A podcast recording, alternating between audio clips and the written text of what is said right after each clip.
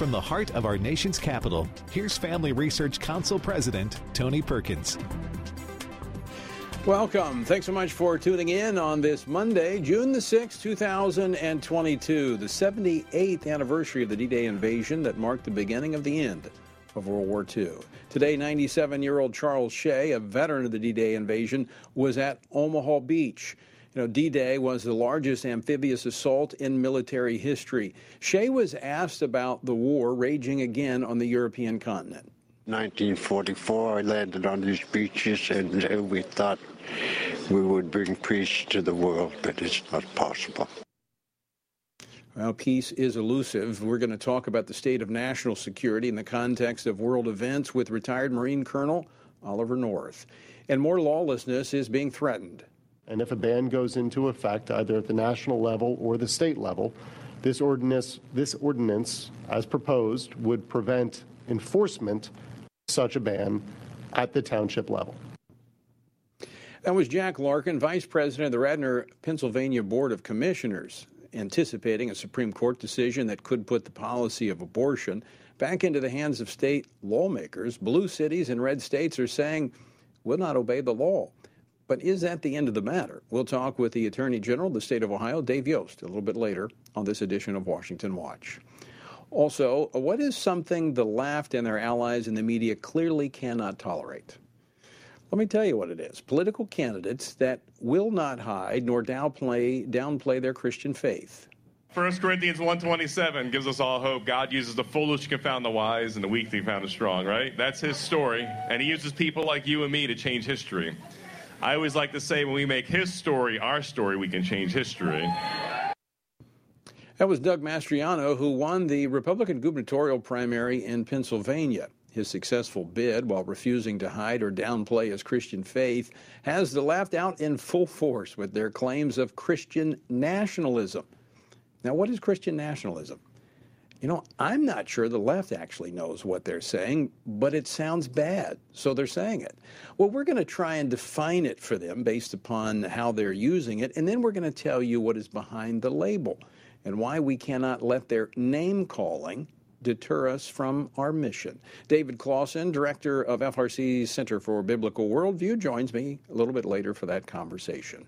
And finally, speaking of elections, tomorrow, if you live in California, Iowa, Mississippi, Montana, New Jersey, New Mexico, or South Dakota, you'll be heading to the polls for your primary elections. Brent Keilen, Vice President of FRC Action, is here later with resources you might need as you head out to the polls tomorrow.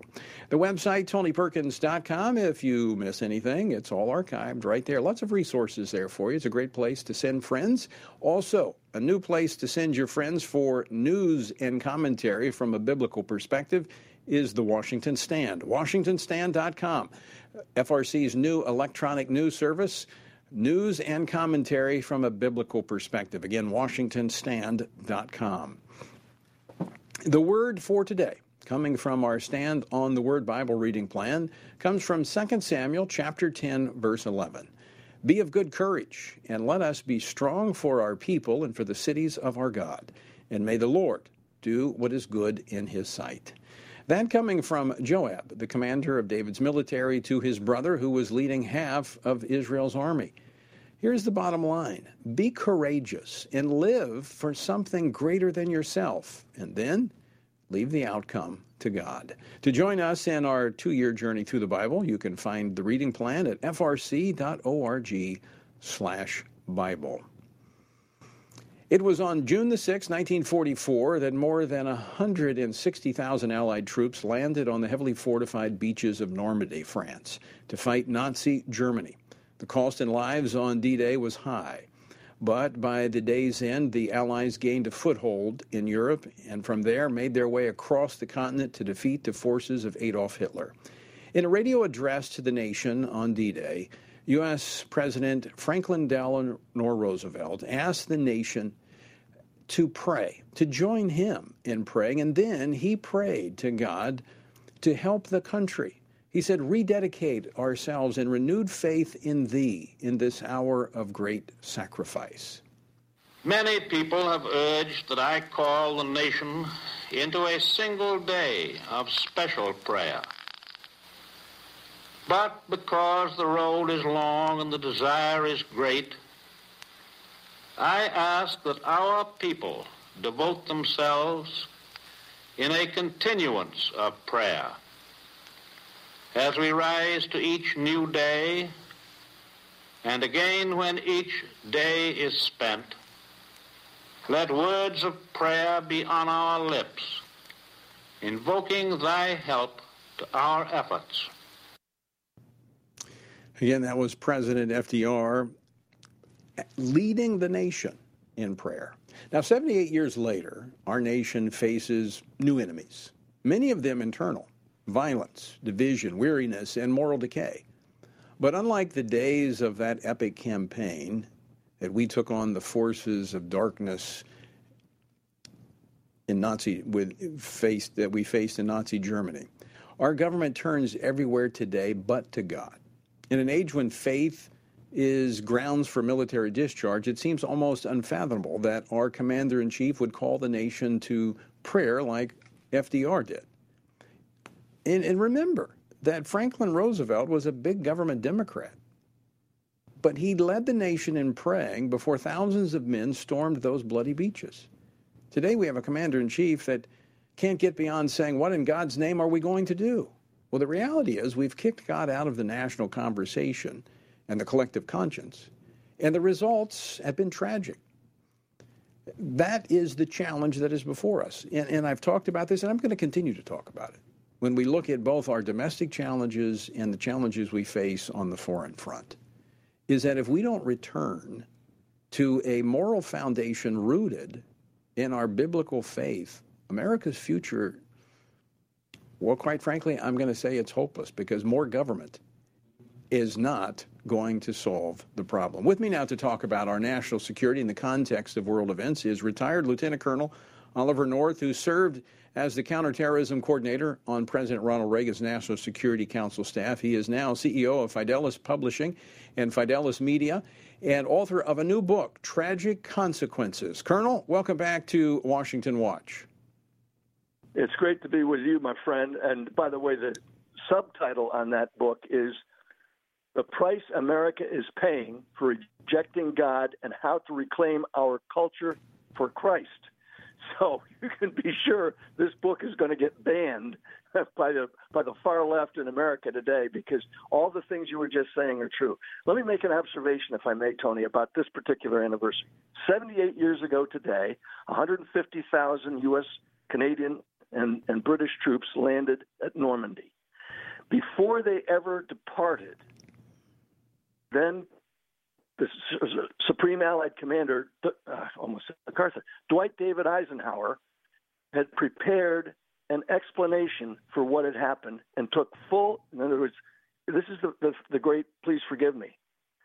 The the letter, it's handwritten. It's in the Eisenhower Library, and I actually show it on the uh, version we did for War Stories on the 60th anniversary, which, by the way, shameless self promotion, is still available. It's the War Stories is the longest running continuously broadcast military documentary series in history. And if you go to season two, episode seven on Tubi TV, type in War Stories with Oliver North, you can see this anniversary edition of D Day, the 60th anniversary. And I show the handwritten notes that Eisenhower was going to use if the landing had failed. And that's something that does not happen in modern times. If you consider what happened in the aftermath of Afghanistan, which truly was a disaster, no one took accountability. No one assumed responsibility. No one became the person to look to who's accountable to the American people for what happened. And of course, to all the troops that we left behind, the American citizens that were left behind, and all of our allies. It was a horrendous disaster, yet no one has yet taken any responsibility for that disaster. How unlike President or then Commander in Chief Eisenhower was for the D Day landing 78 years ago today. Well, I think that your book is very timely as we talk about the title Tragic Consequences The Price America is Paying for Rejecting God and How to Reclaim Our Culture for Christ. When you look at the world stage and the threats that are out there today, and I and I go back to what I was. I played the clip of FDR leading the nation nation in prayer. what is there that would bring us together to face these mounting challenges, whether they be domestic or they be foreign, without faith? Well, well, what, what we the reason for the timing for this book was because it was the big. This came out you know, in May last month, and it was all about nominating and then electing the right kind of people to represent us in government. I'm not just talking about in Congress or the White House. I'm talking about at every level school boards, county boards of supervisors, city councils, mayors. This, this country has got to find people who are going to help us reclaim our culture for Christ. Because what we now have done, 1962, we drove prayer out of public schools. Tony, I still remember the prayer. I was the last high school class in America, 1961, that could say these words in a public school. And by the way, the person who drafted the language, the original language, it was a little bit longer, was Eisenhower. Eisenhower was the one who inserted under God into our Pledge of Allegiance. Right. And the prayer was, Almighty God, we acknowledge our dependence upon Thee and beg your blessings on us, our parents, our teachers, our country. That was the prayer that was deemed to be unconstitutional by the Supreme Court. Eleven years later, the Supreme Court again steps in and says infanticide is legal. Okay? In other words, the Roe v. Wade decision. Since then, the sanctity of human life has disappeared in our country. That's that's one of the reasons for the crime wave that we're experiencing. We have, we we need to reclaim our culture for Christ. This book is a straightforward presentation of the the various issues that are, are affecting our future. I've got 18 grandchildren. Right. I want them to have a future like you and I had. And that's not going to happen I'm unless we put the right people in office. I'm going to talk about this a little bit later, but I'm going to go ahead and tee it up now. What you just described, the left would say, well, that's Christian nationalism. Uh, you're wanting to impose your values on the rest of America. No, I want the rest of America to accept the values that are in the Holy Bible, okay? Because the framers of our Constitution, the man who wrote the Declaration of Independence, and the Congress that approved it, okay, and declared our independence, they are the only seminal documents of any country on the planet that pay homage to God Almighty. And people just sit down and look at what they were talking about, and they still apply right. today. The end result of that is the destruction of all the good things that this country's been able to do. God blessed this country in ways no other country's been blessed. We're the most generous, prosperous country on earth. What we need to do is restore those values to make sure that my grandkids have a future you know part of the challenge we have is just you laid out that was the that was the values that the founders had but we don't teach history. We've rewritten history in this country. In fact, we're teaching kids to hate this country and what it stands for. Colonel, we're up against a break. When we come back, I, I, I want to look at the na- the international scene right now. Over the weekend, uh, we had North Korea firing uh, a barrage of eight missiles.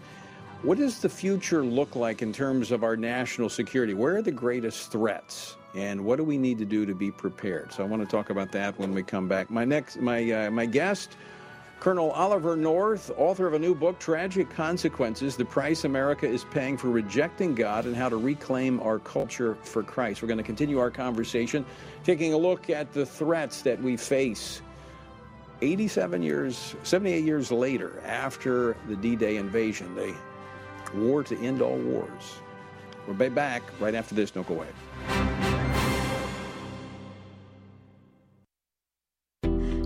Family Research Council on an exciting two year journey through the Bible. FRC's Stand on the Word Bible reading plan helps you to dive deeper into the nature of God and how His Word speaks into the cultural issues of the day. God has given us the Bible as a way to understand the world. By studying the Bible, we can see God's plan unfold throughout the past and be encouraged by how the truth of Scripture is still relevant in our current day and will be into the future. The Stand on the Word reading plan engagingly and thoughtfully takes you through the daily scripture to help you stay grounded in God's truth.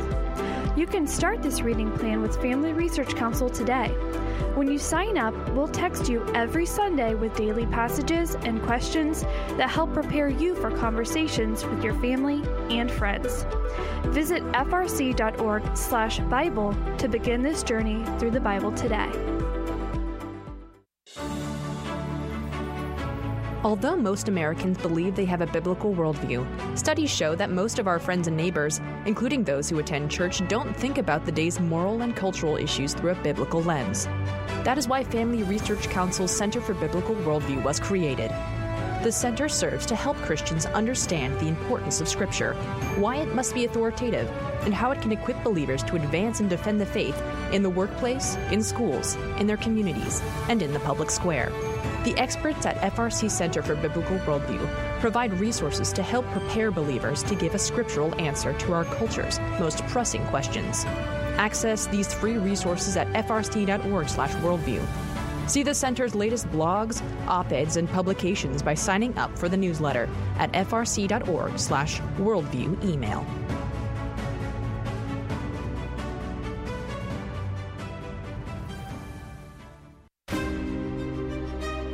Want to be able to stay up to date on conservative news? Are you looking for Christian resources to help you stay politically engaged?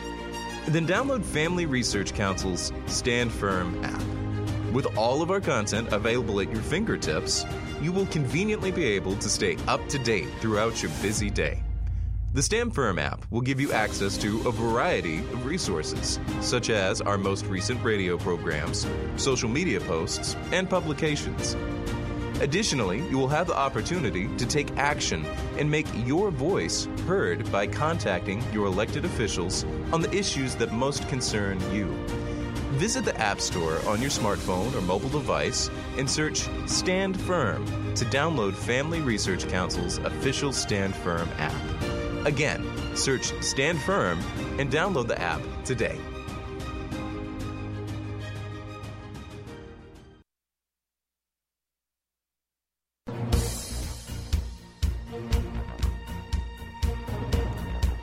Welcome back to Washington Watch. I'm Tony Perkins, your host. Good to have you with us on this uh, Monday afternoon. Continuing our conversation with uh, Lieutenant Colonel Oliver North, retired from the United States Marine Corps, who served as the counterterrorism coordinator on President Ronald Reagan's National Security Council staff. In fact, I was in the Marine Corps then myself as a uh, sergeant when he was a lieutenant colonel. He's now the CEO of Fidelis Publishing and Fidelis Media and the author of a new book, Tragic Consequences The Price American America is Paying for Rejecting God and How to Reclaim the Culture for Christ. Uh, Colonel, uh, good to have you with us. Over the weekend, North Korea fired uh, eight short range ballistic missiles into the, wire, the waters off its uh, east coast. That was the 17th launch by North Korea just this year. Uh, that came it came from four different sites. What do you? How do you explain this increasing aggressiveness of uh, North Korea? What's driving it? Well, first of all, what's driving it is money, and the money's coming from communist China, Russia, and Iran. The Iranians are helping them build nuclear weapons, and uh, the Chinese are all over this thing. The fact is, we've got a planet that is in dear, very dear danger, near danger, existential danger in case if, if the United States was attacked with an electromagnetic pulse weapon fired from one of these hypersonic weapons that, that they've both developed, both Russia and China. We're way behind on that. And all those kinds of things that are threatening our country, the invasion across our southern border, the enormous crime wave that's broken out here in this country, the kinds of threats that the inflation is going to cause, not just for us, but for our great grandchildren, the way things are going, the, the debt that's being piled up. All of those are indicators of a serious problem in this country. And I think that the national security issues are as great as they've ever been. If you look so at the let me ask you. So, do you think, Colonel, that in part it might be that they perceive weakness and lack of solid foundation? I'm talking about North Korea in this case, because we're seeing, you know, it, it seems like since the Biden administration came into place, you know, the world's spinning out of control. Well, it is in large part because of what this administration has done. And that's why I say what, one of the most important elections we'll ever have is about to happen here in November, and then the next one in 2024. We have got to find the right kind of people who will, as I say, return our culture to that which our forefathers included in the Declaration of Independence and in our Constitution. And I, I, I, I know people are, are, upset about the way things are going, but the only way to fix it is to put the right people in office. And the Chinese are, are basically goosing us every time we turn around. They are our know, number Mike one Pom- adversary. Mike Pompeo, when he was Secretary of State, made very clear that he was a he was a Christian, and that uh, that helped him actually in foreign policy, which I agree. He's a, he's a close friend. See, I think what you're advocating, I agree with 100%. We need more Christians who believe the Bible, understand right from wrong, have a moral foundation, and I think that gives you a greater level of determination to hold your ground. And I think it makes your enemies fear you when you actually stand for something and you believe something and you'll fight for that. Well, of course. And, and, and it, one of the great problems that we've got, whether it's the horror, the horror of what's been happening in our schools, or whether it's the North Koreans feeling that they, there's no consequences for them if they fire off ballistic missiles. They could easily pound the living daylights out of Seoul. Seoul's just south, as you know, of the DMZ that separates the two countries. Why are they doing it? Because they're testing our resolve as to what we really mm-hmm. mean. And the Chinese are encouraging that. They're looking at Taiwan with avarice. They're looking at the ideas of taking charge of basically the South China Sea and, and territorial gains that are contrary to everything that we know, everything that the international community supports. And at the same time, this administration is bumbling through everything. It's not just Afghanistan, and then that's the horror show that people are going to remember for decades. The ideas of what the provocateurs in places like Iran intend to do, God help us if they end up with nuclear weapons. Israel will be the first target and we'll be the second. But what you are laying out, again, which I agree 100% with you, is that we cannot escape the consequences of what we see playing out on the international stage. It all comes back to what we believe here at home and what we have embraced. We've rejected truth, we've rejected God, and this is what yeah. we get. No, and and the, and the consequences are horrific. They really are. I was asked the other day by a reporter who was uh, actually the first trip I've made out of town since my wife became ill. Uh, I went down to a, a heroes, uh, basically festival in Daytona Beach, and it was put on by a group of Christians who wanted a, a, large number of people to do the kinds of things on Memorial Day that would re- remember those who made such great sacrifices.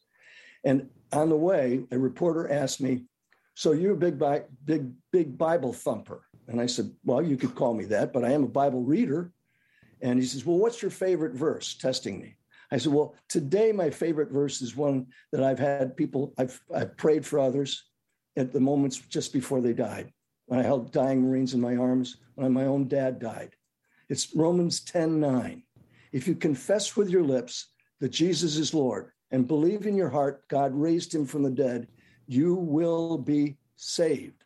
That's not just true for me and you, Tony, or my dad, or those dying Marines. That's true for our nation. If our nation would simply pray that and believe it, we'd be okay. We're going to come out of this the ideas of the, the framers of our Constitution and our Declaration of Independence was we had to be a quote religious people. I don't think religious is not necessarily the right word. I think we need to be mm-hmm. faithful. And so yeah. I look at it through the eyes of a Marine.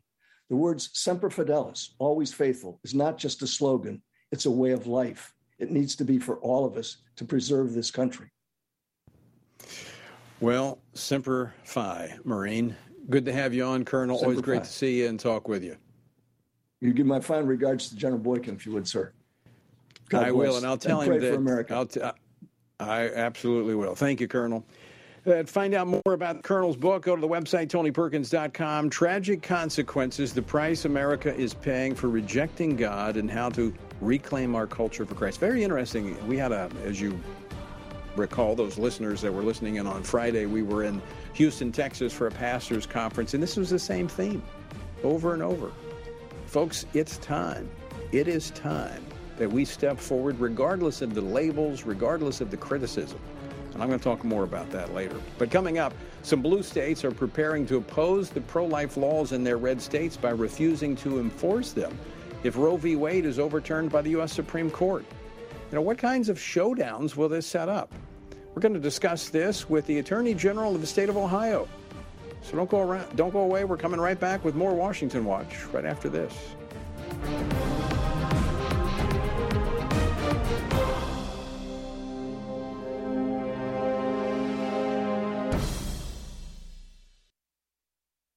Most of us have at least one friend or family member who is pro choice or have engaged with someone who doesn't share our pro life views. As Christians, we are called to defend the weak and to speak truth in love.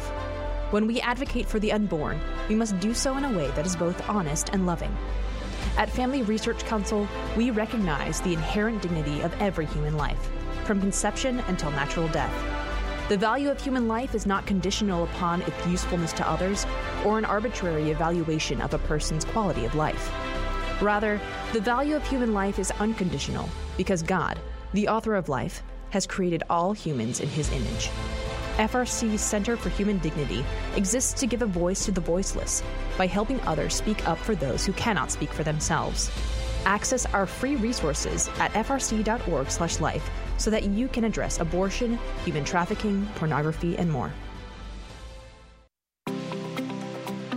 Attention university students, do you feel called to promote faith, family, and freedom in public policy and the culture? Are you hoping to grow in Christian leadership? Then join Family Research Council for an unforgettable internship.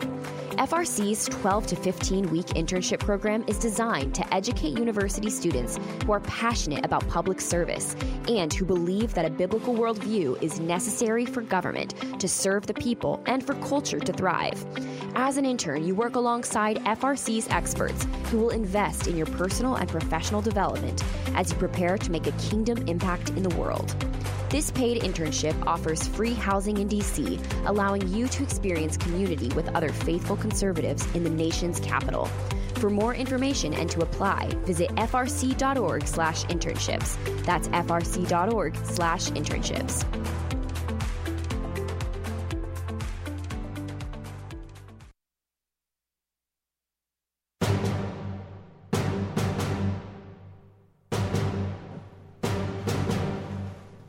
This is Washington Watch. I'm your host, Tony Perkins. Good to have you with us. The website, tonyperkins.com. With a highly anticipated Supreme Court decision expected uh, soon on the Dobbs case, government officials at all levels have been preparing for the very real possibility of a post Roe America. And while the overturning of Roe would return abortion as a policy issue back to the states, living in a red state may not guarantee that the sanctity of human life will be protected in your city or town.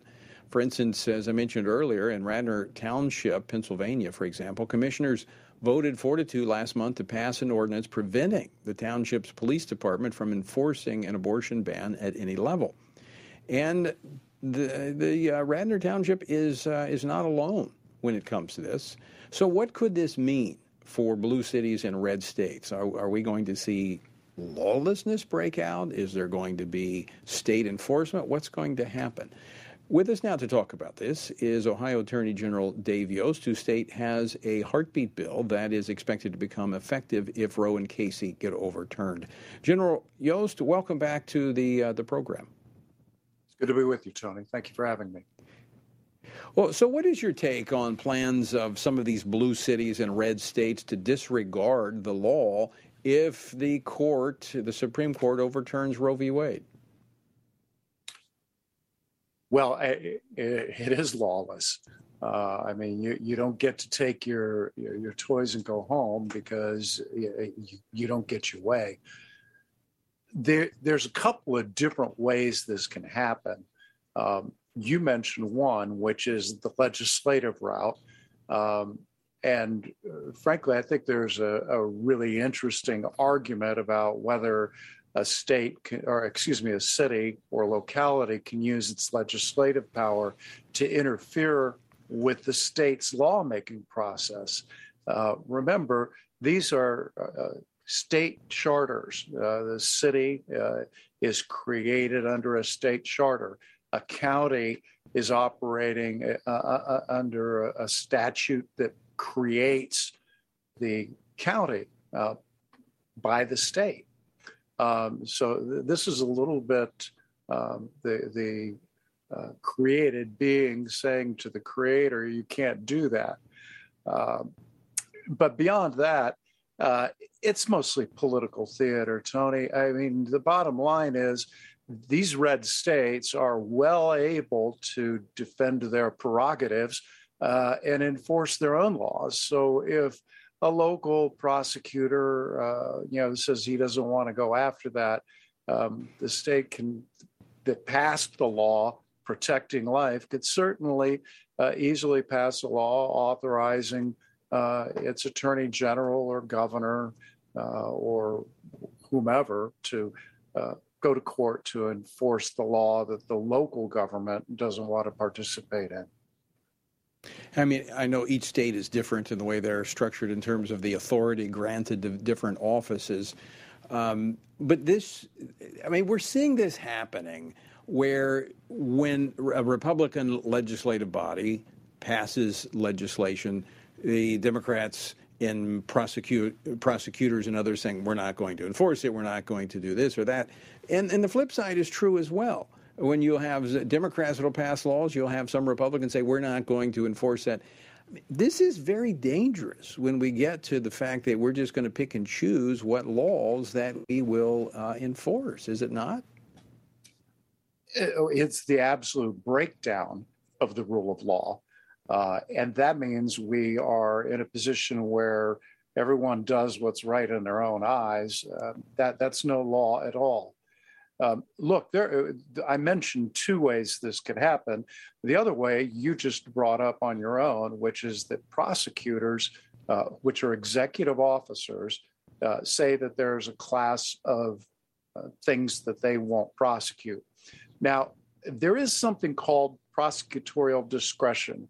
Uh, for example, uh, if you have uh, an 80 year old grandmother and she writes a check and doesn't have the money in the bank and writes a $2,000 check, um, under a lot of state laws, she has passed a bad check, uh, a criminal act a prosecutor might very well say she's got early uh, dementia. Uh, she, it's not in the interest of justice to prosecute and convict this 80 year old lady. Um, that's prosecutorial discretion. That's very different than what you're talking about, though, when mm-hmm. a prosecutor says, I'm not going to enforce an entire class of laws because I disagree with it. Uh, then that prosecutor's done something very dangerous. I believe they've violated their oath because they've basically said, I don't care what the elected representatives charged with making the laws have done. I am going to arrogate to myself the power to veto that uh, by not enforcing it. Um, we all that take the oath say something to the effect of we will uphold uh, and enforce the uh, Constitution laws of the United States of America and, and the state we serve. Um, that couldn't be farther from what these rogue prosecutors are proposing to do. And, and very, very dangerous to the future of, uh, of our country. And I'm sure we're going to see very soon uh, what's going to happen on that front. Uh, General, always great to talk with you. Thanks so much for uh, joining us today. Thank you. It's wonderful to see you. All right, uh, General Yost from Ohio, the Attorney General there. it, it is going to be interesting because you've got these, uh, as he said, woke prosecutors saying, not going to enforce it. All right, well, we'll see. Coming up, the Associated Press published an article last week on what they're calling the rise of Christian nationalism in some GOP campaigns. We're going to take a look at what that means and what's behind it on the other side of this break. So don't go away. We're coming back with more Washington Watch after this. Religious liberty is the freedom to hold religious beliefs of one's own choosing and to live in accordance with those beliefs. It is an inherent human right. Therefore, Family Research Council's Center for Religious Liberty strives to advance religious liberty for all people of all faiths.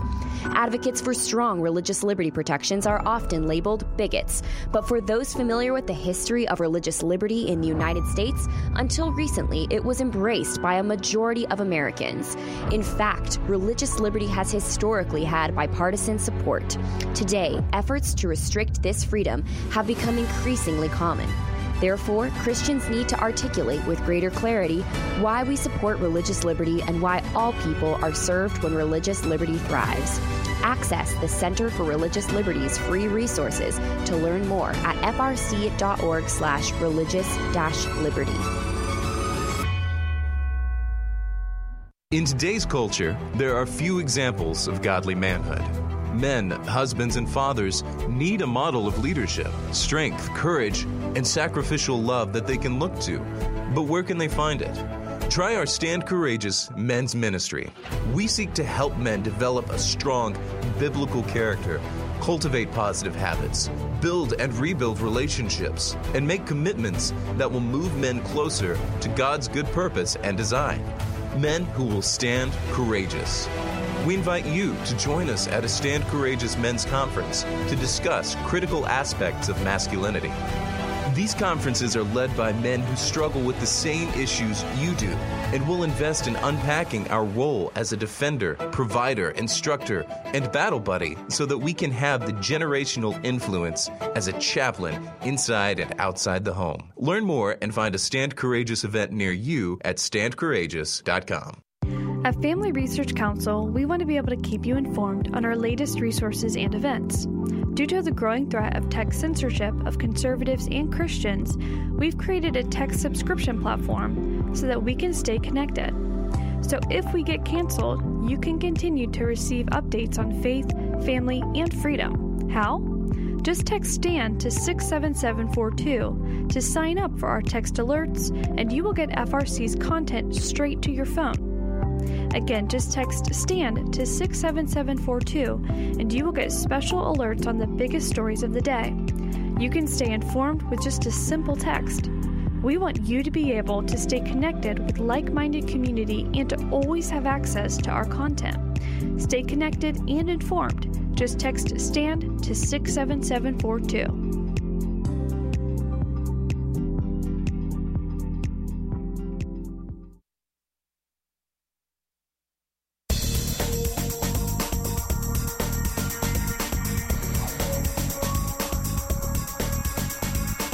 Is Washington Watch. I'm Tony Perkins. Good to have you with us on this Monday. All right, last year, following the lawless storming of the U.S. Capitol on January the 6th, the phrase Christian nationalism picked up a lot of attention. Now, with primary election season well underway and the midterms just months away, the phrase is popping back up. And according to an article published last week by the Associated Press, Christian nationalism is on the rise in some GOP campaigns. That's a quote. What's one example that the AP gave of this? Well, it's the way that the Republican governor candidate, Doug Mastriano in Pennsylvania, made faith central to his personal story and has woven conservative Christian beliefs and symbols into his campaign. Again, those are quotes. The AP noted how Mastriano, uh, after winning Pennsylvania's Republican gubernatorial primary last month, opened his victory speech by invoking Scripture. This is what he said. 1 Corinthians 127 gives us all hope. God uses the foolish to confound the wise and the weak to confound the strong, right? That's his story. And he uses people like you and me to change history. I always like to say when we make his story our story, we can change history. So that is a picture of Christian nationalism? With me now to talk about this is David Closson, the director of FRC Center for Biblical Worldview. David, welcome back to the program. Hey, thanks for having me on, Tony. All right, for those that are not familiar with the term Christian nationalism, let's try to define it because, uh, frankly, I'm not sure the left even has a definition of it. They just think it sounds bad, and so they use it. But what is the closest definition that we can get of Christian nationalism? Yeah, I think this is an important question because really, Tony, there is no agreed upon definition of Christian nationalism, even among uh, the scholars who look at this. Uh, most people would agree, though, that to start with nationalism, nationalism is means loyalty and devotion to one's country. Uh, but then when you add that moniker uh, Christian nationalism, what people usually mean by that is uh, that you, someone is really kind of conflating their Christian identity with their American identity. Uh, so, properly understood, the way I understand Christian nationalism, Tony, is that someone was really kind of giving an exaggerated, maybe uh, transcendental meaning uh, to their American citizenry and their Christian identity. The, the problem is, though, Tony, uh, when the secular news media uses that, that's not actually what they're referring to. What they're really referring to is just any Christian engaging in politics. So even though there's no definition of Christian nationalism that everyone agrees on, it's clear, though, that the left has an agenda with the use of this kind of uh, nefarious sounding kind of phrase. Yeah. All right. So to, to, to, to get a cultural definition, let, let me go to um, The View. All right. I think um, of anything that is reflective of our debased culture, it would be The View. And uh, Tara's, I, I, I've never watched it, so I have no idea. But Tara Setmayer, um, this was her comments uh, last week, uh, I think it was, uh, kind of defining Christian nationalism. Play clip number eight. It's part of the Christian nationalism, this yes. rise in violent Christian nationalism that we have seen, which yeah. is also disturbing because they find it to be, they use biblical principles, yeah. they pervert them to justify this, which is another problem, particularly in Texas. This is a growing movement. It's God, guns, and Trump, or but God, guns, always, whatever. It's, it's part of their ethos. Okay. Uh, that's about as clear as mud. But the, the, reality is what they're saying is Christian biblical principles. And now I don't know. It's interesting how they throw in these terms, violence, and then Texas. What, what she was actually talking about, I believe, was the Texas pro-life laws that have been passed based upon biblical principles. So I'm left based upon the way this term has been used, I'm left with the assumption, understanding that their real issue is Christians who engage in the political process and work to shape public policy in line with biblical principles. So, in other words, to say that if you're a Christian, your worldview has to be left outside, but my secular worldview, based upon humanism, based upon philosophy, I'm free to advocate my views. But you, because it's based on scripture, you're a Christian nationalist and you can't use that. Yeah, that's exactly what's happening, Tony. And again, there's no properly uh, agreed on definition among academics. But when it is properly used kind of in academia, it really refers to someone who's, again, conflating their American and Christian identity, uh, someone who might think that America is the new Israel, uh, that America right. has maybe an outsized uh, place in which God's is wrong. plans, which which, which, which I disagree there, with. I disagree with some people. Right, some people maybe in the January 6th riot when you saw uh, the cross or the Christian flag being used, that's wrong. But again, that's not what's happening here in these articles that appeared over the weekend. What they're going after, Tony, is anyone who is invoking biblical principles. So for those of us who would say that as Christians, we are pro life and we're motivated in part because of our convictions on what the Bible teaches uh, about life. We're Christian nationalists. So, again, the way the media is using this is trying to cast all Christians as somehow subversive, uh, nefarious, and how maybe we can't be trusted. And again, I think the the what the media is trying to do, Tony, and it's really shown in the examples they gave over the weekend of the candidate in Pennsylvania, by just invoking Christian principles, by quoting scripture, somehow you shouldn't be trusted uh, with uh, the ability to make public policy. And so it's it's a sleight of hand that the media is doing, trying to paint with a broad brush anyone who's a Christian uh, is somehow dangerous and should be kept far out of politics. That's what they're doing. And, and the goal, the goal is to further marginalize Christianity, marginalize and silence those who would bring their faith into the public square. So here is um, the remedy: is that more Christians need to run for office. More Christians need to speak up and advocate for biblical principles in public policy. When the enemy attacks something like this, and, and look, um, this is we see this from a spiritual standpoint. The weapons of our warfare are not carnal, but they're spiritual. There is look when you see children being killed in classrooms and in the womb of their mothers, you know evil abounds, and it's abounding in this country. And as I was talking with Colonel North about earlier, it's because we've rejected God. Well, if we're going to turn this country around, and, and I tell you what, the hour is late, The only way is if Christians will stop being passive and start being bold and proclaiming truth and advocating for that truth and carrying that truth into every sector of society, whether it be education, whether it be politics, uh, whether it be entertainment, uh, starting right in our home, teaching it to our children, countering the cultural garbage that our children are being indoctrinated with. I mean, look, the hour is late, as I said, and it is time for, if, if, if they want to call me a Christian nationalist, you know, if, if that's, I don't care what you call me. I don't care what you call me. Uh, and I think that's the attitude we have to have as Christians. Look, we're going to, we're going to align ourselves with Scripture. We're going to speak truth. We're going to speak it in love, but we're going to speak the truth nonetheless. Call us what you want. You know, if we have to recite the old, the old saying, sticks and stones will break my bones, but words will never hurt me whatever it takes. We just have to have a resolve that we're going to stand for truth in this hour. Yeah, well said, Tony. Christian faith propels public witness, uh, and Jesus calls us to be light and salt. And the famous theologian Augustine famously said, Those of us who follow Jesus are citizens of the city of God, and we're called to be citizens of the city of man. And so, again, as Christians, the way one of the, again, second great commandment is love your neighbor as yourself. And so, as Christians, we are compelled uh, to enter public life out of love for our neighbor. And so, again, uh, this time right. around, the media is going to call us Christian nationalists. We need to not worry about what they call us. We need to fear God, not man, and be faithful to what He's called us to do. Now, I do want to go back to, to some of the elements you laid out that, that would define Christian nationalism or any type of nationalism where you put your country before the kingdom.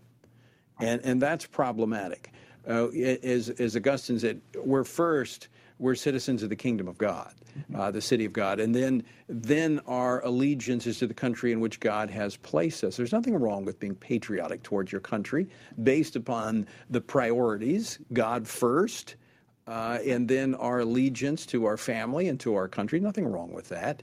But if we conflate the two, as you said, and I know that there there has been uh, a view, especially in times past, that uh, America was the new Israel. That's not the case. Um, you know, I just I don't see it. It's not biblical.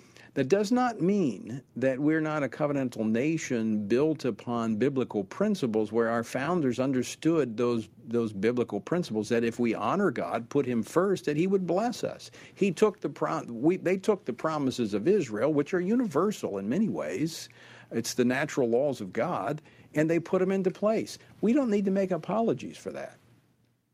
No, we don't, Tony. And you're absolutely right. Christian principles is what this country was founded on.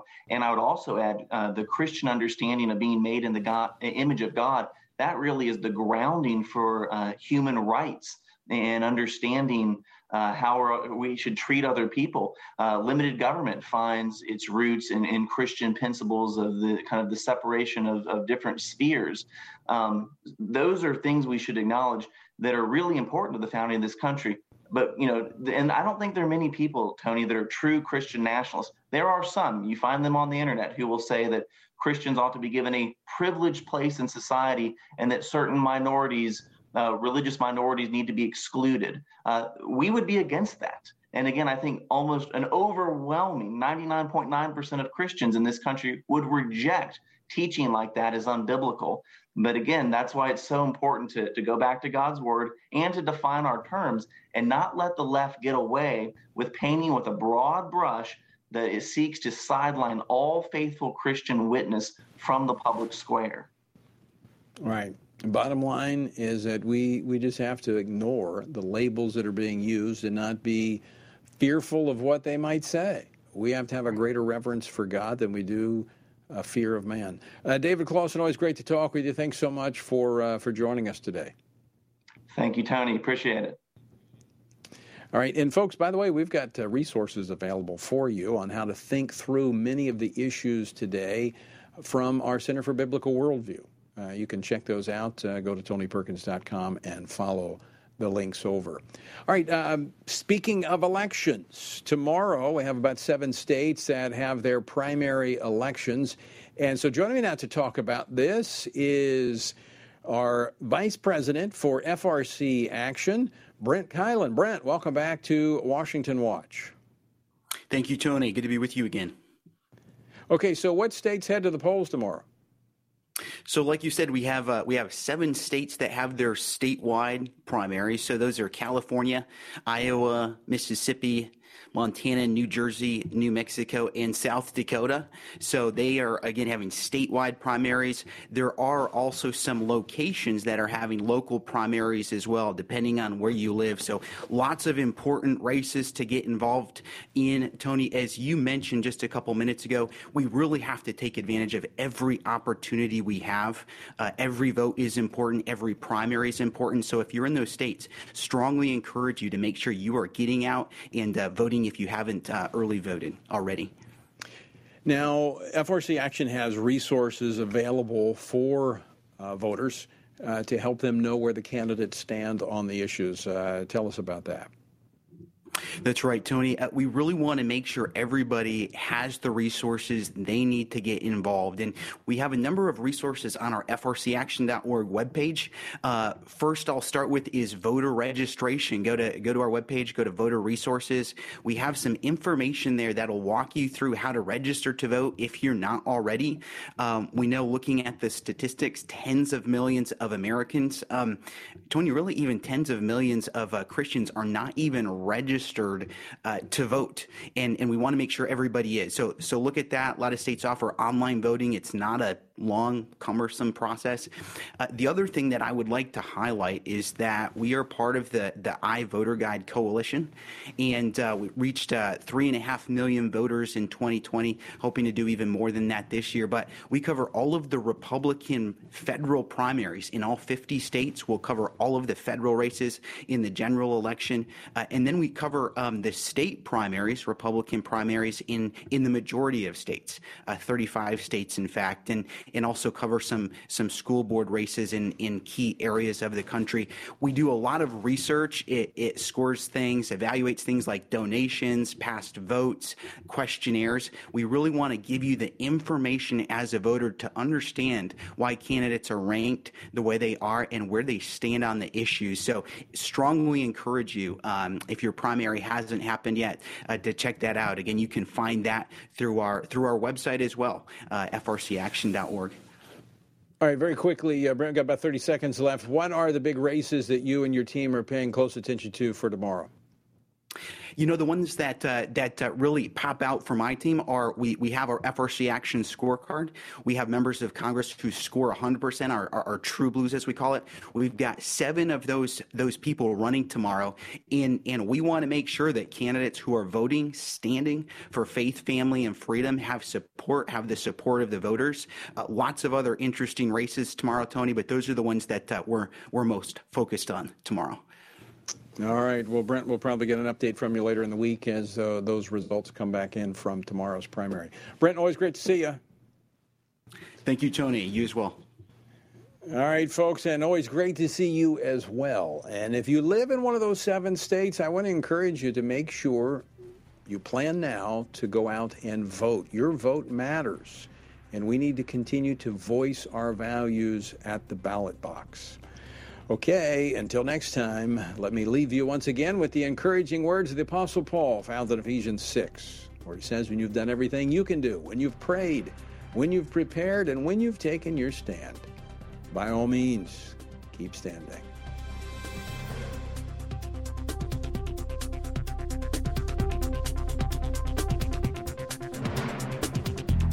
Washington Watch with Tony Perkins is brought to you by Family Research Council and is entirely listener supported.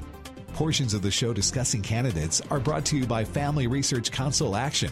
For more information on anything you've heard today, or to find out how you can partner with us in our ongoing efforts to promote faith, family, and freedom, visit TonyPerkins.com. Also, to leave a comment about Washington Watch, call our watch line at 1 866 372 7234. That's 1 866 372 7234.